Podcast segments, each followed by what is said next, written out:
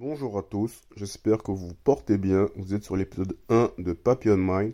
Alors, pour cet épisode d'aujourd'hui, j'ai décidé de poser le cadre et de vous parler du développement de soi. Du coup, je vais vous parler avec mon point de vue, de ma propre définition, de façon à ce que l'on soit en phase pour la suite.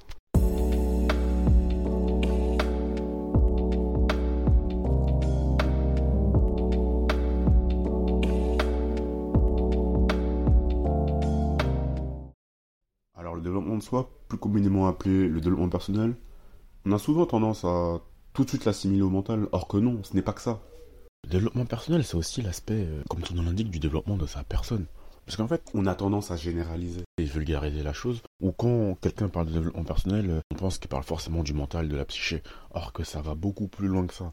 À mon sens, du moins, la psychologie fait partie du développement de la personne, mais il y a plein de manières différentes de se développer, et la question de la psyché n'est pas le seul point. Comme par exemple, euh, enfin simplement, ta capacité à, à être débrouillard, ta capacité à être bricoleur, ta capacité à pouvoir euh, créer des choses, peu importe ce que c'est, mais être capable de mettre en place, de mettre sur pied certains de tes projets, par exemple, que tu n'as jamais osé faire, par peur ou autre, car on a tous des idées, on a tous des choses à apporter à ce monde, et je pense que ça serait dommage de ne pas, euh, de ne pas tenter.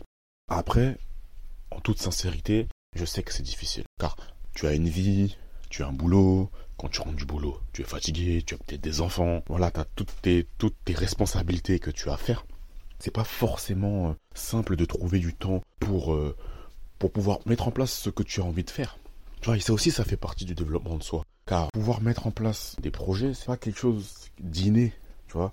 C'est vraiment en travaillant sur sa personne qu'on arrive à, à faire cela. Donc franchement, je t'encourage, peu importe comment tu le fais, à essayer de le faire. Parce que, voilà, imaginons que, je sais pas, tu, tu travailles par exemple, tu es un salarié, euh, tu fais du neuf heures à dix-huit heures, j'avoue, quand tu rentres chez toi, tu dois te claquer. Tu vois, t'as pas envie de te lancer dans ça, là.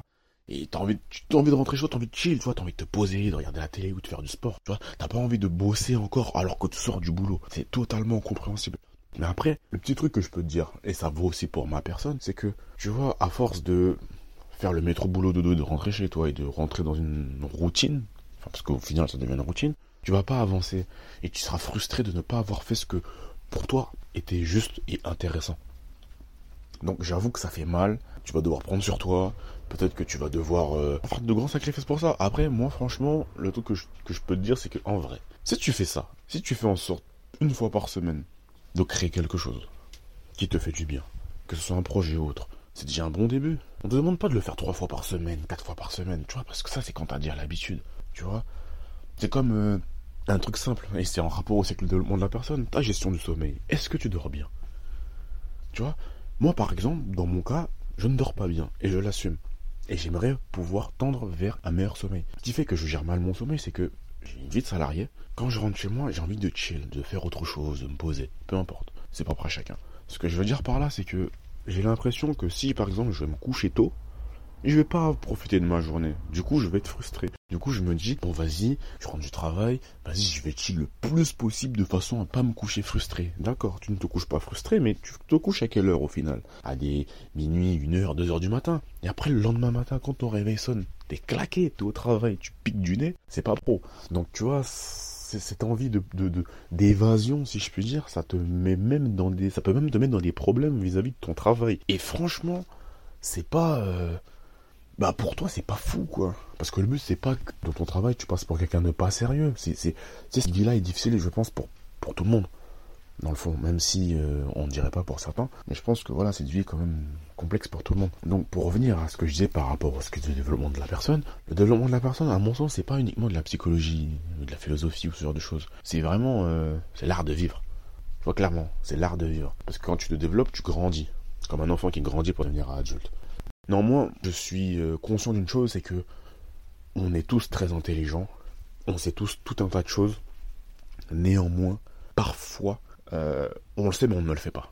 En fait, on, on le sait inconsciemment et euh, on n'en prend pas conscience. C'est, c'est pour ça que des fois, enfin pour moi ça m'arrive quand je lis certains livres, par exemple les quatre accords Toltèques. Simple. On va te dire le premier accord, c'est que ta parole soit impeccable. Et en gros, ça te dit de ne pas dire de méchanceté sur les autres, et cetera. Mais en soi, ça tu le sais. En soi, ça tu le sais. Il sait de base qu'il ne faut pas être méchant avec les autres, qu'il faut parler proprement de ta personne, et cetera. Mais c'est pas forcément quelque chose qu'on sait mettre en place. Et il est là l'obstacle. Donc voilà, donc pour revenir, ne te dis pas que le développement de ta personne est forcément lié à la psychologie, et cetera.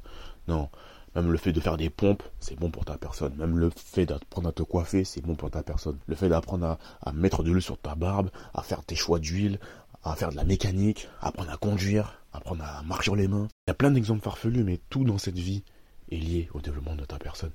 Donc euh, quand on te parle de développement de la personne, ne te focus pas uniquement sur, euh, comment dire, sur la philosophie, sur la psyché, sur le, la gestion du stress et des émotions. Ça en fait partie aussi, mais il n'y a pas que ça.